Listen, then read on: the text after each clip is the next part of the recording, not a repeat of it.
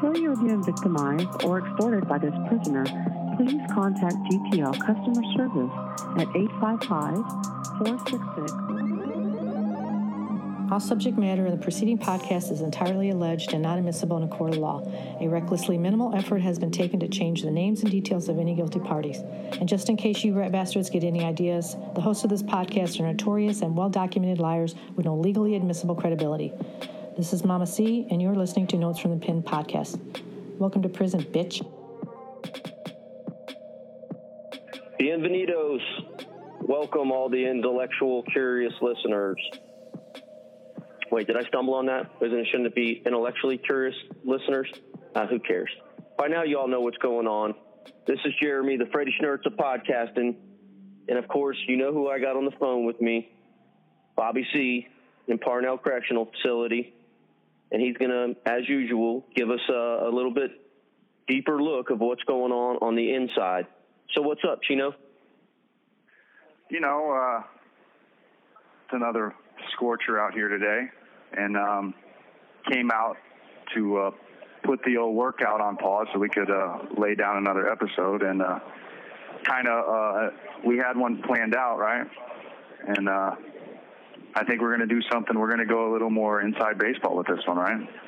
Yeah, I think that's the plan. We were definitely going to uh, lay out a podcast on the different hustles that happen in prison, the different ways to make money for a, a inmate. Uh, but seems like which, which we'll still do. That's still going to be coming. Oh yeah, and that's a super interesting uh, avenue to explore. There, there's stuff going on in there I would have never even dreamed of, and, and not not you know quite a bit of them are somewhat wholesome. You know, you know, making fudge. Oh yeah, most of them are. Yeah. Most of them are all illegal though. But before we uh, go down that rabbit hole. Yeah, we'll we'll save that one for when we're doing that one. So what we've um, what we want to explore today is uh, you know kind of we're, we're kind of need a podcast about our podcast. We kind of want to uh, talk about some of the moralities in prison and and how we how we can depict them. You, you see, the the dynamic Bobby and I have set up is I'm going to drive the ship. Captain Freddie Schnertz is at the helm, and I'm going to steer the direction and try as hard as I can to pull from Bobby all the interesting shit that's going on, all the stuff that fascinates us. I know it fascinates me, so I'm sure it fascinates any of the listeners because we, you know, you genuinely don't know what's going on inside a prison. And here I got on the phone with me a guy that's been um, locked down for seven years and he's still got five more to go. And if anybody's wondering, Michigan doesn't doesn't let people out early. Whatever your sentence is, that's what you get. What's that called, Bobby? Mandatory minimum. One of three states, I believe, left still in the archaic world of mandatory minimums. Right, but there, uh, you don't get what is it? Game time. Good time, earn credits, whatever. There's a bunch of different nomenclatures for it, but yeah, no, no positive reinforcement. Michigan has neutered itself from any positive reinforcement tools for rehabilitation. Right. So there's no real reason for you to be good other than you just don't want to tack on any more time to serve. Yeah, there really, yeah, there really is no reason to be good. Um, any rehabilitation is not only incidental; it's contrary to the way things are designed in here. And so, uh, a lot of the things we'll end up talking about about me being rehabilitated, if you will, are um, they come from personal drive or a personal desire that and that that is accomplished with no assistance along the way from the administration. No, I would say it's I would say it's in lieu of yes. the prison system. It's in spite of them. Without a doubt. Right. So uh, one of the things we've been wrestling with is, um, you, you know, if I'm going to pull all the interesting stuff out of Bobby, then the interesting stuff can be, you know, that's a whole spectrum of stuff.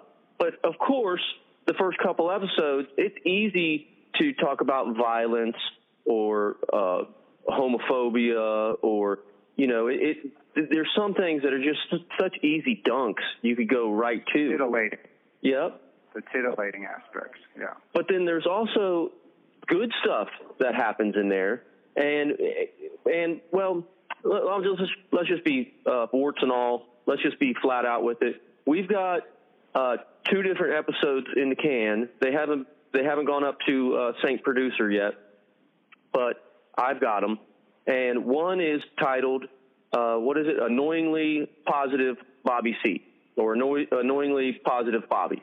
And which is a term, which is sorry, which is a term that I've had to come up with um, in the past on Twitter on um, notes from the pen when I write, because I'm such a cynical, irreverent asshole by nature that some of these things, these realizations that I've gained and the growth I've made in here, though is completely true and really comes from the heart, still that cynical side of me is annoyed by how positive I sound. So that's like a little shot I take at myself. That's why it's called that. It's not brand new, but it's definitely a thing that happens in here. So go ahead. I cut you off. Yeah, no, that's all right. I needed you to. So the um, uh, annoyingly uh, positive Bobby, uh, he the reason why we're wrestling with when or should we even put that out is because you know if the listeners here for blood and guts they, might want they might not be interested in how Bobby meditates and feels good and appreciates what's going the whole world around him teaches other inmates how to med- meditate so they can work on their mental health shares his books helps people. What was it the, the other day you were oh you were sharing a book about meditation uh, to help uh, one of the other inmates that they come to you. They're like hey we're heard we heard you're the uh, meditation guy. And you know that reverberates through the the prison and especially in Candyland or at the dollhouse at the level one you're at. Yeah. Uh, but then we also have one in the can uh, that you know kind of compares convicts to inmates and uh, what's the difference and what's going on. And you know, we wrestle with how do we want to share that one because then it kind of paints Bobby, uh, you know, into a, a darker light where, you know, Bobby doesn't want to be Mr. Tough Guy. He never, he never has been. That's not his nature. But in order to survive in prison, certain things, you know, are better than other things. And, you know, not, not letting yourself be a victim is a better thing. What do you say, Bobby? Yeah, absolutely. And I kind of just want to point this out. This is kind of interesting. We first did the annoyingly uh, positive organically podcast, right? And then the next day I called called Jeremy, and we both had the same realization. I brought it up first because I'm glad you said it. I kind of thought that. I said, you know, that one it's a little early, man. Like I don't want. I, I know if I was listening, I'd be like, ooh, look at this edgy, like underground type podcast. Wait a minute, this asshole's all fucking super positive and telling me to appreciate life from prison. Like what? You know, what is he fucking preaching to me now? And you were like, oh, I'm glad you said that. And I kind of thought like, you know, it's a good episode, but we should maybe hold it back. And then what? Three days later, you came uh, um, and were like, ah, that last one you did just kind of it was on the other side of the fence. Right, and it really stuck with me and made me think. And one of the things that comes along with the warts and all shit is that I can't speak for every inmate in here. This is about this is a single portrait of American incarceration told through me.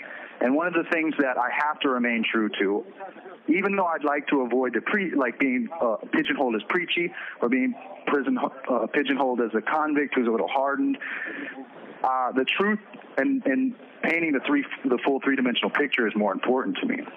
And so uh, that's kind of it. Kind of stuck with me, and I thought, well, holy shit, you know what?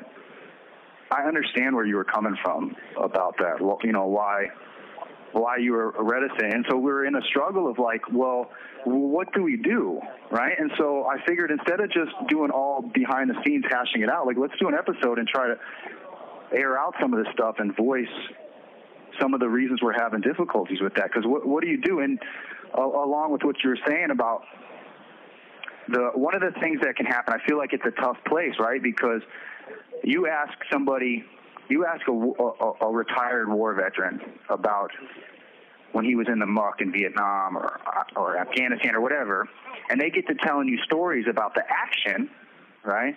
Then you might accidentally get an idea that that's all they're about. That their whole life was spent shooting and you know blowing shit up and tactical, and then that's not a three dimensional picture.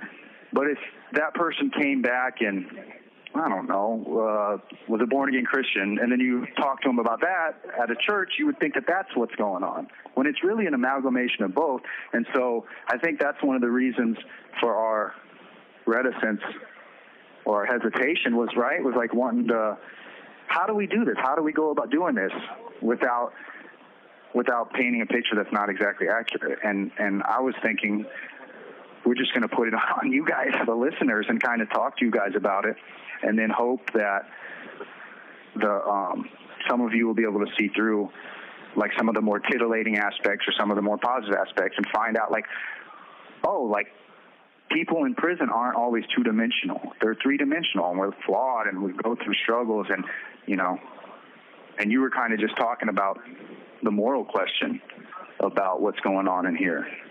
Right. And so I float back and forth. You know, I've been making a lot of growth lately and there's moments where there's no black, pr- prison creates an atmosphere where pacifism is a lovely thing. And if you're in an environment where you can practice pacifism, you should. Absolutely. God bless you. But it's easy to say that in a play in a gated community where there is no violence. It's easy not to choose violence, right? And I don't ever want to have to choose violence. I want to state this: it's been years since I've been into a fight in here. Um, but there's things like, what do you do if someone steals your shit? Because if you let them get away with it, then everything's up for grabs that you have. But if you go and poke them full of holes for a pair of shoes, now, what does that mean about you? How is how are those shoes more important? But they, so it's a tough thing that you go through in here, where it's like, well, what do I do? Because I want to remain as peaceful and loving as possible, but this place isn't geared towards that. So that's one of the struggles. And uh, I just rambled through fucking 15 minutes. yeah. So, uh, and to add to that, uh, Bobby Bobby is a, a, a deep thinker uh, and big into philosophy. So to imagine that he his thoughts on material items are probably about what you think. Like they're meaningless. They're they're material items. However, he would fight a death match for a pair of his shoes getting swiped just because of what that would show to the rest of everybody. Now, Bobby on the outside would likely give the shoes away so this is a whole morality thing that really, really gets difficult. Yeah, it forces you to put prison forces you to put your beliefs to the test, right? It, it, takes them out of their nice little safe boxes and forces you to use them, and then you see what works and what doesn't work. Uh, I think uh, we forgot to plug the website uh, in the first half of that. Should we uh, maybe do you want to do that, or you want me to take care of it? Yeah, there's a, there's a thing with that, right? That um, with these uh, with these little um, eavesdroppers of the administration, I don't know how many times I want to be pumping that out there for them to get on and go check it out. You know what I mean? Okay. On this side. I think that's fair. People know where to find you, and uh, typically when we share this type of information, it's from your website. So there you go. And I do want to say this: a lot of the stuff, you know, I've been writing and, and posting on a blog on the website for years, and a lot of these subject matters, if, if you want, there's um, there's a corresponding stuff written about it that maybe goes more in depth or was uh, from a while back ago. So if you go on there and surf around, you'll probably be able to find something related to whatever we're talking to in most cases. So, um, see, I think what I was saying was, and me and you have talked about this before, that there are there, a part of freedom that maybe you don't realize you have that I certainly didn't realize that I had out there is that some of the beliefs you hold on to are a privilege, right? Because you're allowed to hold on to them theoretically out there, which is, I mean, understand. It's not like you should be shamed for it or anything, but there's there's sometimes there can be an arrogance of an untested theory or belief that you have, right? And then the cruel reality or the sobering reality when you're put in a position to actually practice that shit, right? With multiple multiple layers of consequences and reactionary and all, and all this other stuff, you know, and that's one of the things that one of the struggles of prison, of life in general, though it's not just in here, it happens to you guys out there too, where the rubber meets the road for some of these things, right? Right. I can see where that. Is. I mean, that's yeah. Uh, um, since I'm in charge of uh, pulling interesting stuff out, uh, it, yeah, and and since this, honest to God, Bobby and I have have I've never asked him about this. Uh, it's it's never come up. So, but uh, I feel like I'm not going to let you just gloss over. It's been years since you've been in a fight in prison. Um, I, I I'm sure I believe you, Uh, but I wanted to ask you this: Do you think that that's like a self fulfilling act? Do you think you know because you're willing, it just doesn't happen anymore? Because I'm what?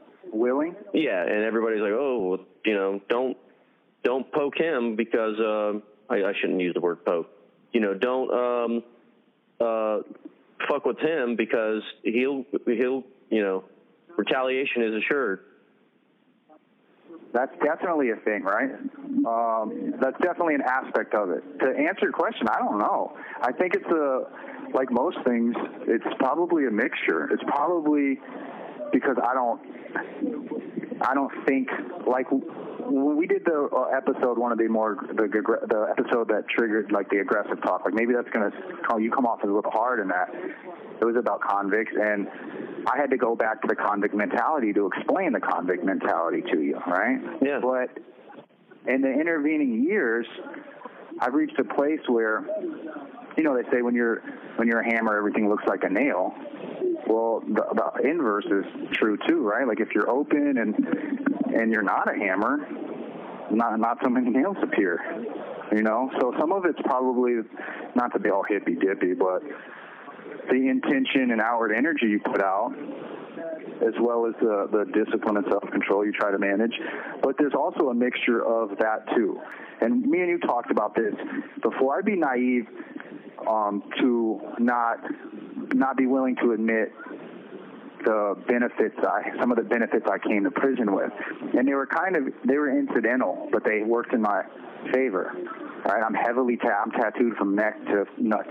You know, um, that helps. I'm ambiguously ethnic. Um, that helps. I'm not a small, like weird, frail-looking guy. You know, I was probably 170 when I came in. I'm probably 185, 190 now.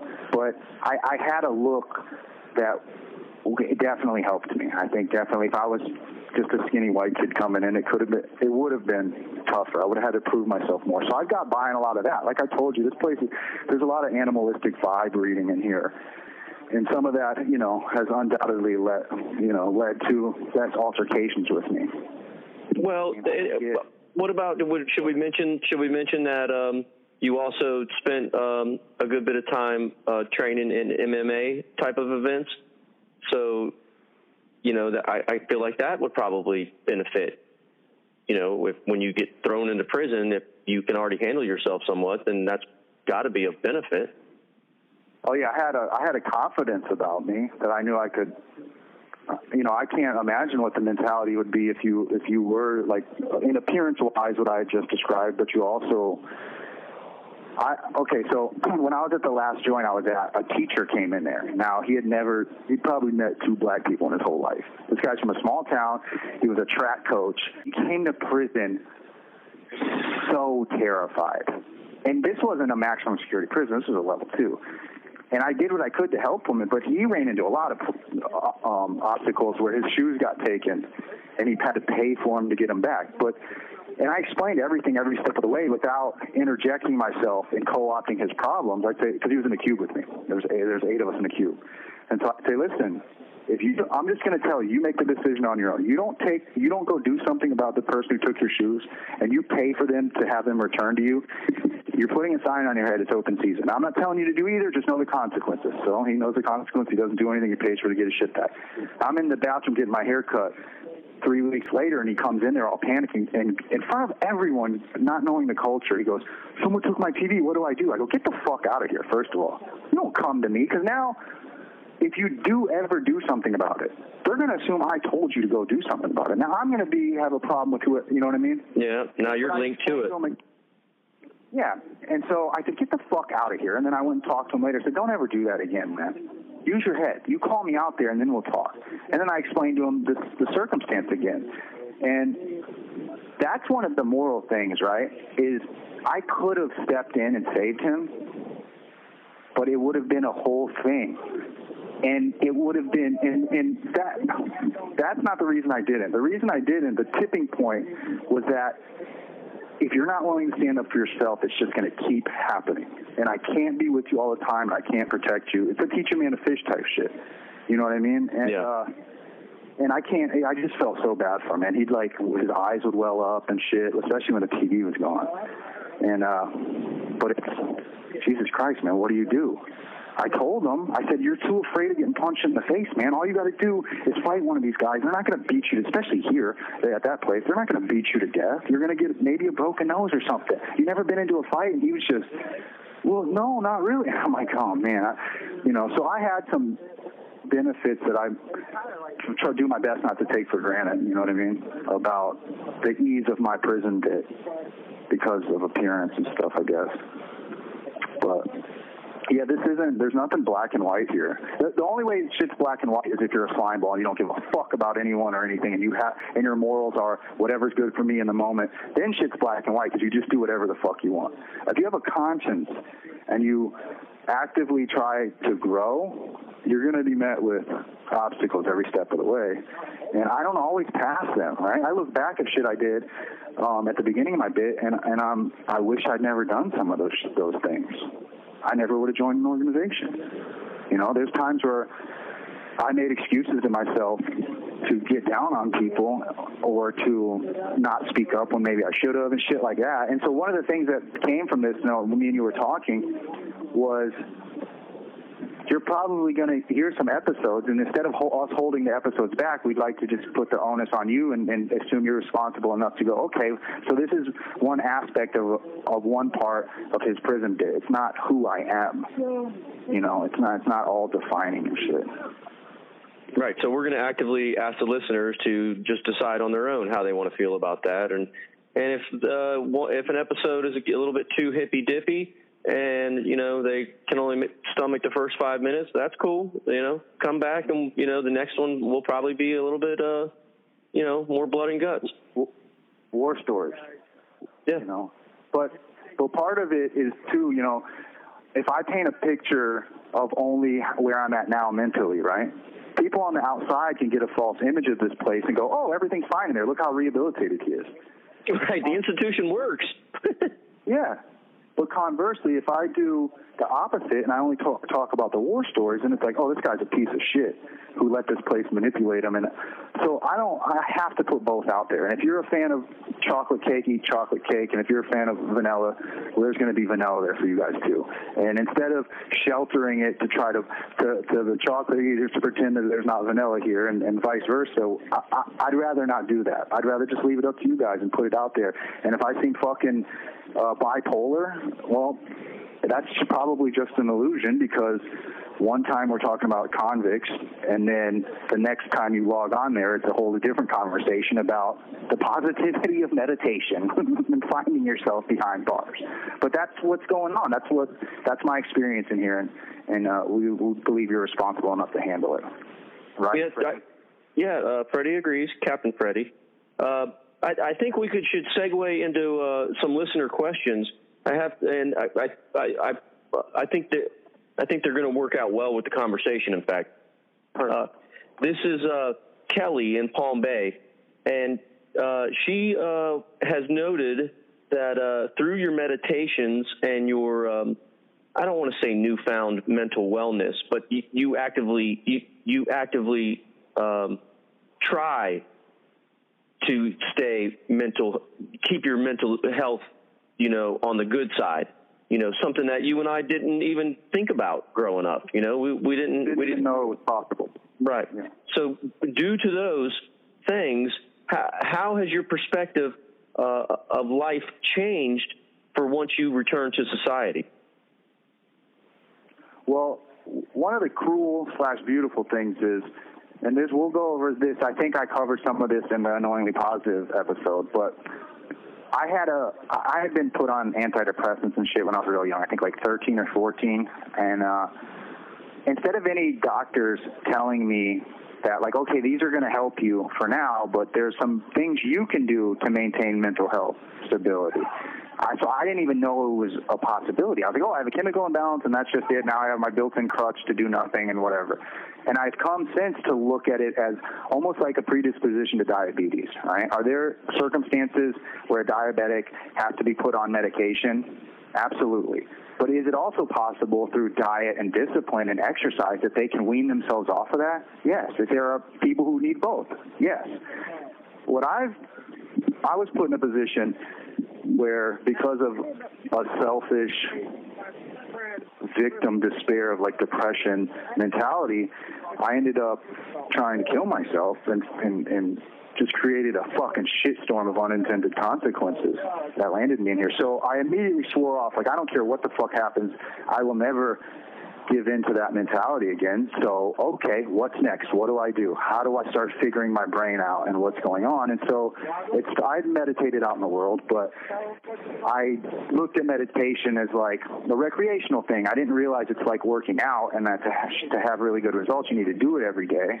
And so, I embarked. I was put in the hole originally right after I got arrested, and my whole life had fallen apart. And I spent 17 days in the hole, and between bouts of sobbing and just you know just a haze of um, just disbelief. I meditated and started to unravel some of the knots in my brain, and uh, along with a whole complex thing uh, of realizations I had. One of which is helping other people. God, it so sounds so twelve steppy, but like being positive and, and God, expressing love and sharing in love and relationships and you know, I'll always be the cynical asshole I am. But those acts. You have one minute remaining. Helped me a lot. So that's one of the things that has really been a big deal. And I'm going to carry that through to, the, to when I get released. Okay, we're running out of time, so we're just going to have to uh, rifle style. Uh, Kelly in Palm Bay also wants to know uh, is, uh, how often Mama C visits. Um, it depends on where I'm at. I used to be up over the bridge in the Upper Peninsula. I probably get visits once every couple months. I once went to eight months months without a visit. Now the corona's going, no visits for a couple months. She'll be visiting soon, probably down here once every month. Okay, and uh, Kelly in Palm Bay also wants to wonder or mention: uh, Is there going to be a Mama C episode where we have her on? brilliant idea. I think that needs to happen. Definitely, people need to hear for what it's like for family members to deal with this shit. And uh, I think that's a brilliant idea, Kelly from Palm Bay. Yeah, thank you, Kelly, for your questions. Uh, those are some thoughtful, thoughtful questions. When you get out, you have like big plans. Like you, you're you're you're way more of like a carpe diem type guy now than you than I ever remember you. You're like, yeah, glass half full, charge on. I want to do this. I'm going to do this, and you know what? I know I'm good at this, so I'm going to, you know, focus on it, and I'm going to go get it. Yeah, Bobby. So I don't know that we uh, we we ran out of time, and I feel like we kind of left that um, dangling a little bit uh, on what it's going to look like. Uh, you know how your attitudes have changed towards living out here in society. Like when you get out, I think you, you, we could answer, or you could answer Kelly's question, Kelly from Palm Bay's question, a little bit better, a little bit more fuller if we just give, you know, spend like five more minutes on it. Um, and I know it's going to be kind of difficult for you because you're not going to, uh, you you can't stand bragging on yourself or you know uh, that sort of thing. So uh, whatevs. Well, you can still be honest, and um, and I'll help out. So is there, is there more? Is there a different way that you're going to view society? What did she say? How has your perspective changed? Because I know you, and the whole reason why we had to tape this one is because I know you so well that I don't want to depict you as like some monster in prison that knows all the nuances of stabbings and slashings and you know all that type stuff. That's not you. But at the same time, I also know you're not always super uh, hippie lovejoy, but that's that is something that has kind of come out lately. That it is a little bit of a change. But as far as your perspective on how you're going to operate in society, that to me has changed in a big way. Uh, would you like to go into that a little bit? Yeah, it's changed. Yeah, it's definitely it's an understatement. It's changed so much that sometimes it's I'll hear myself talking and I'll weird myself out about it. Should we kind of set a a backdrop of like maybe what I was like from your perspective, who I worked for several times and was fired for probably an equal number of times, um, of uh, a little contrast maybe of what I what I was like you know, even from a description of someone who knew me completely, but and loved me and all that shit, but you know, maybe it wasn't so flattering. What what was your what was I before? And then it'll give me a better idea. You were fun and you were you were cool, but you did you did let the the whole depression thing. Uh, you did get to you you you played victim for that. You know, you would let that uh, that that was like your allowance to play victim, which you, you don't do anymore. Yeah, and I was also not the most punctual or responsible. You you definitely completely irresponsible. Uh, if if today you're into surfing and there was waves, you could lose a job and be like, yeah, well, there was waves. So what? You know. I once told, uh, I got a job because I learned to frame from Jeremy. I got a job out in Orlando after I'd burned every bridge in uh, Central Florida, uh, that part, uh, the East Coast of Central Florida, and I got a job framing. And and once to this was a Friday, right? I wanted a three day weekend. So I called my boss after I'd already left the apartment I shared with my girlfriend at the time. Called my boss and told him my brother had just died in a car wreck, which I don't have any brothers, right? And I had to fake sad so I could get a three day weekend off from work. And then pretend the rest of my employment, which wasn't that long, that I had a dead brother.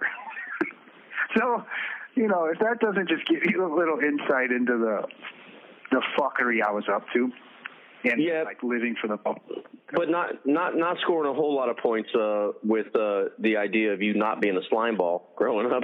yeah, yeah. Well, well, let's just flip that coin. I just want to paint a picture that that like that's and whatever. We're not going to pretend like certain things. Like that's the type of dude I was. Like I didn't give a fuck. Now I was knee deep in addiction and all that other shit, but I didn't give a fuck about. I, I was living like not only assuming tomorrow wouldn't come, was kind of fingers crossed, hoping it wouldn't. Right, and uh, I don't know.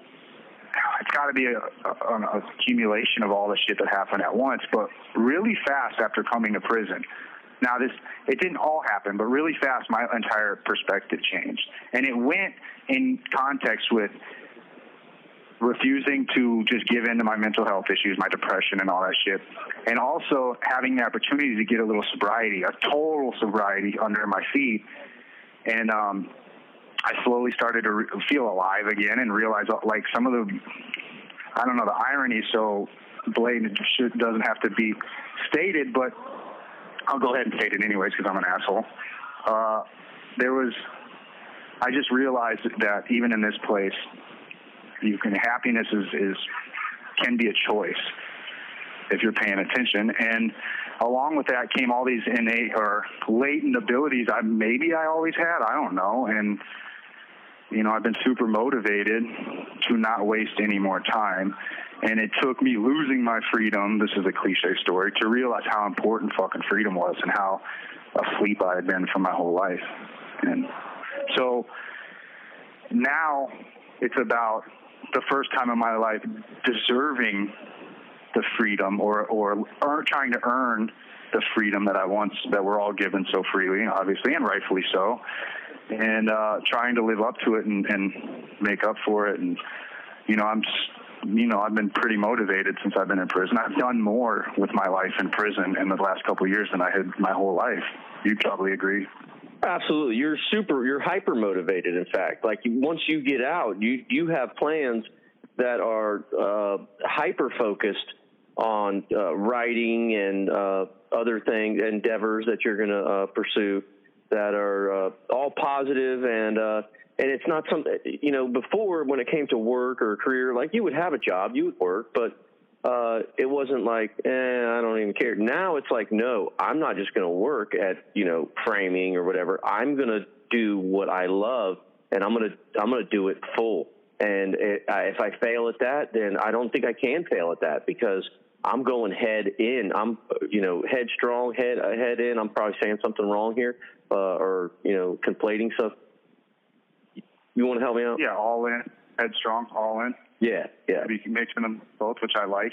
All right, so yeah, and uh, you know, I've written books since I've been in here. I, uh, with the help of the Saint producer, I've uh, started a website. I've gotten stuff published. I've written my first pilot episode of a Louis C.K. Uh, FX type show about prison, some of the funnier, darker aspects of it. I've um, recently started a podcast with a childhood friend.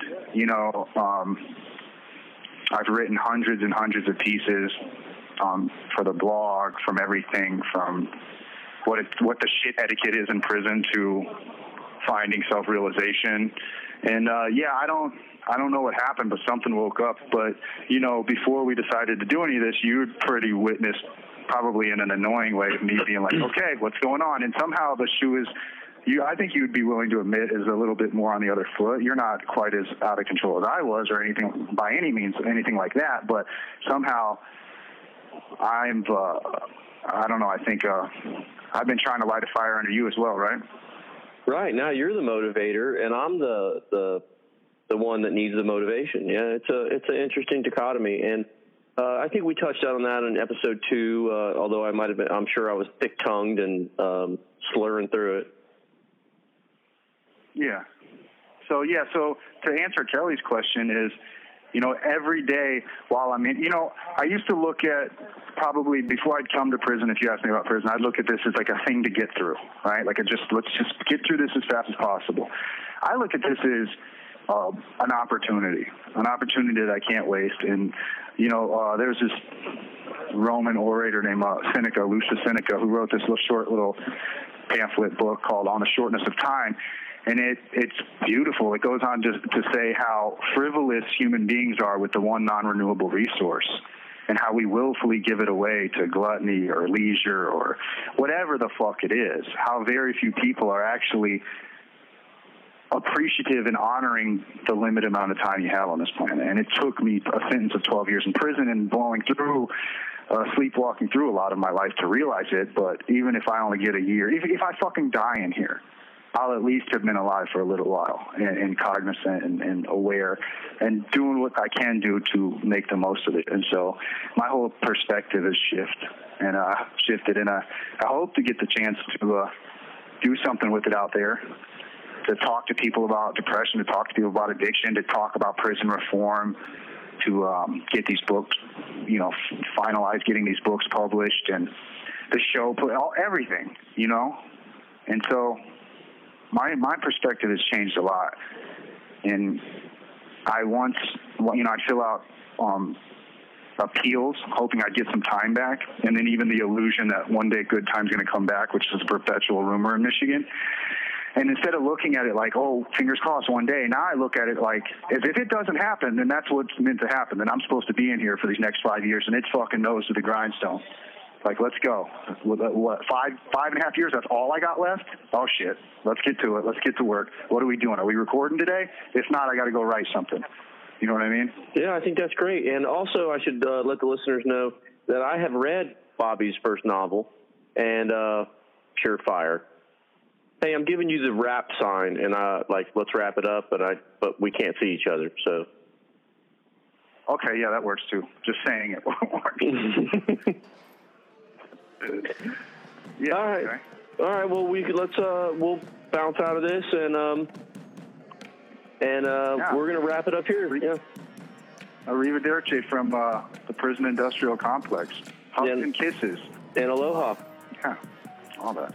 Yeah. Hi everybody, Mama C here. For the complete library, full episodes, and bonus content, and mainly to support this cause visit Notes from the Pen on Patreon. To learn more about Bobby and prison reform, visit our website, notesfromthepen.com, and follow us on Twitter to stay current. This has been another Notes from the Pen production.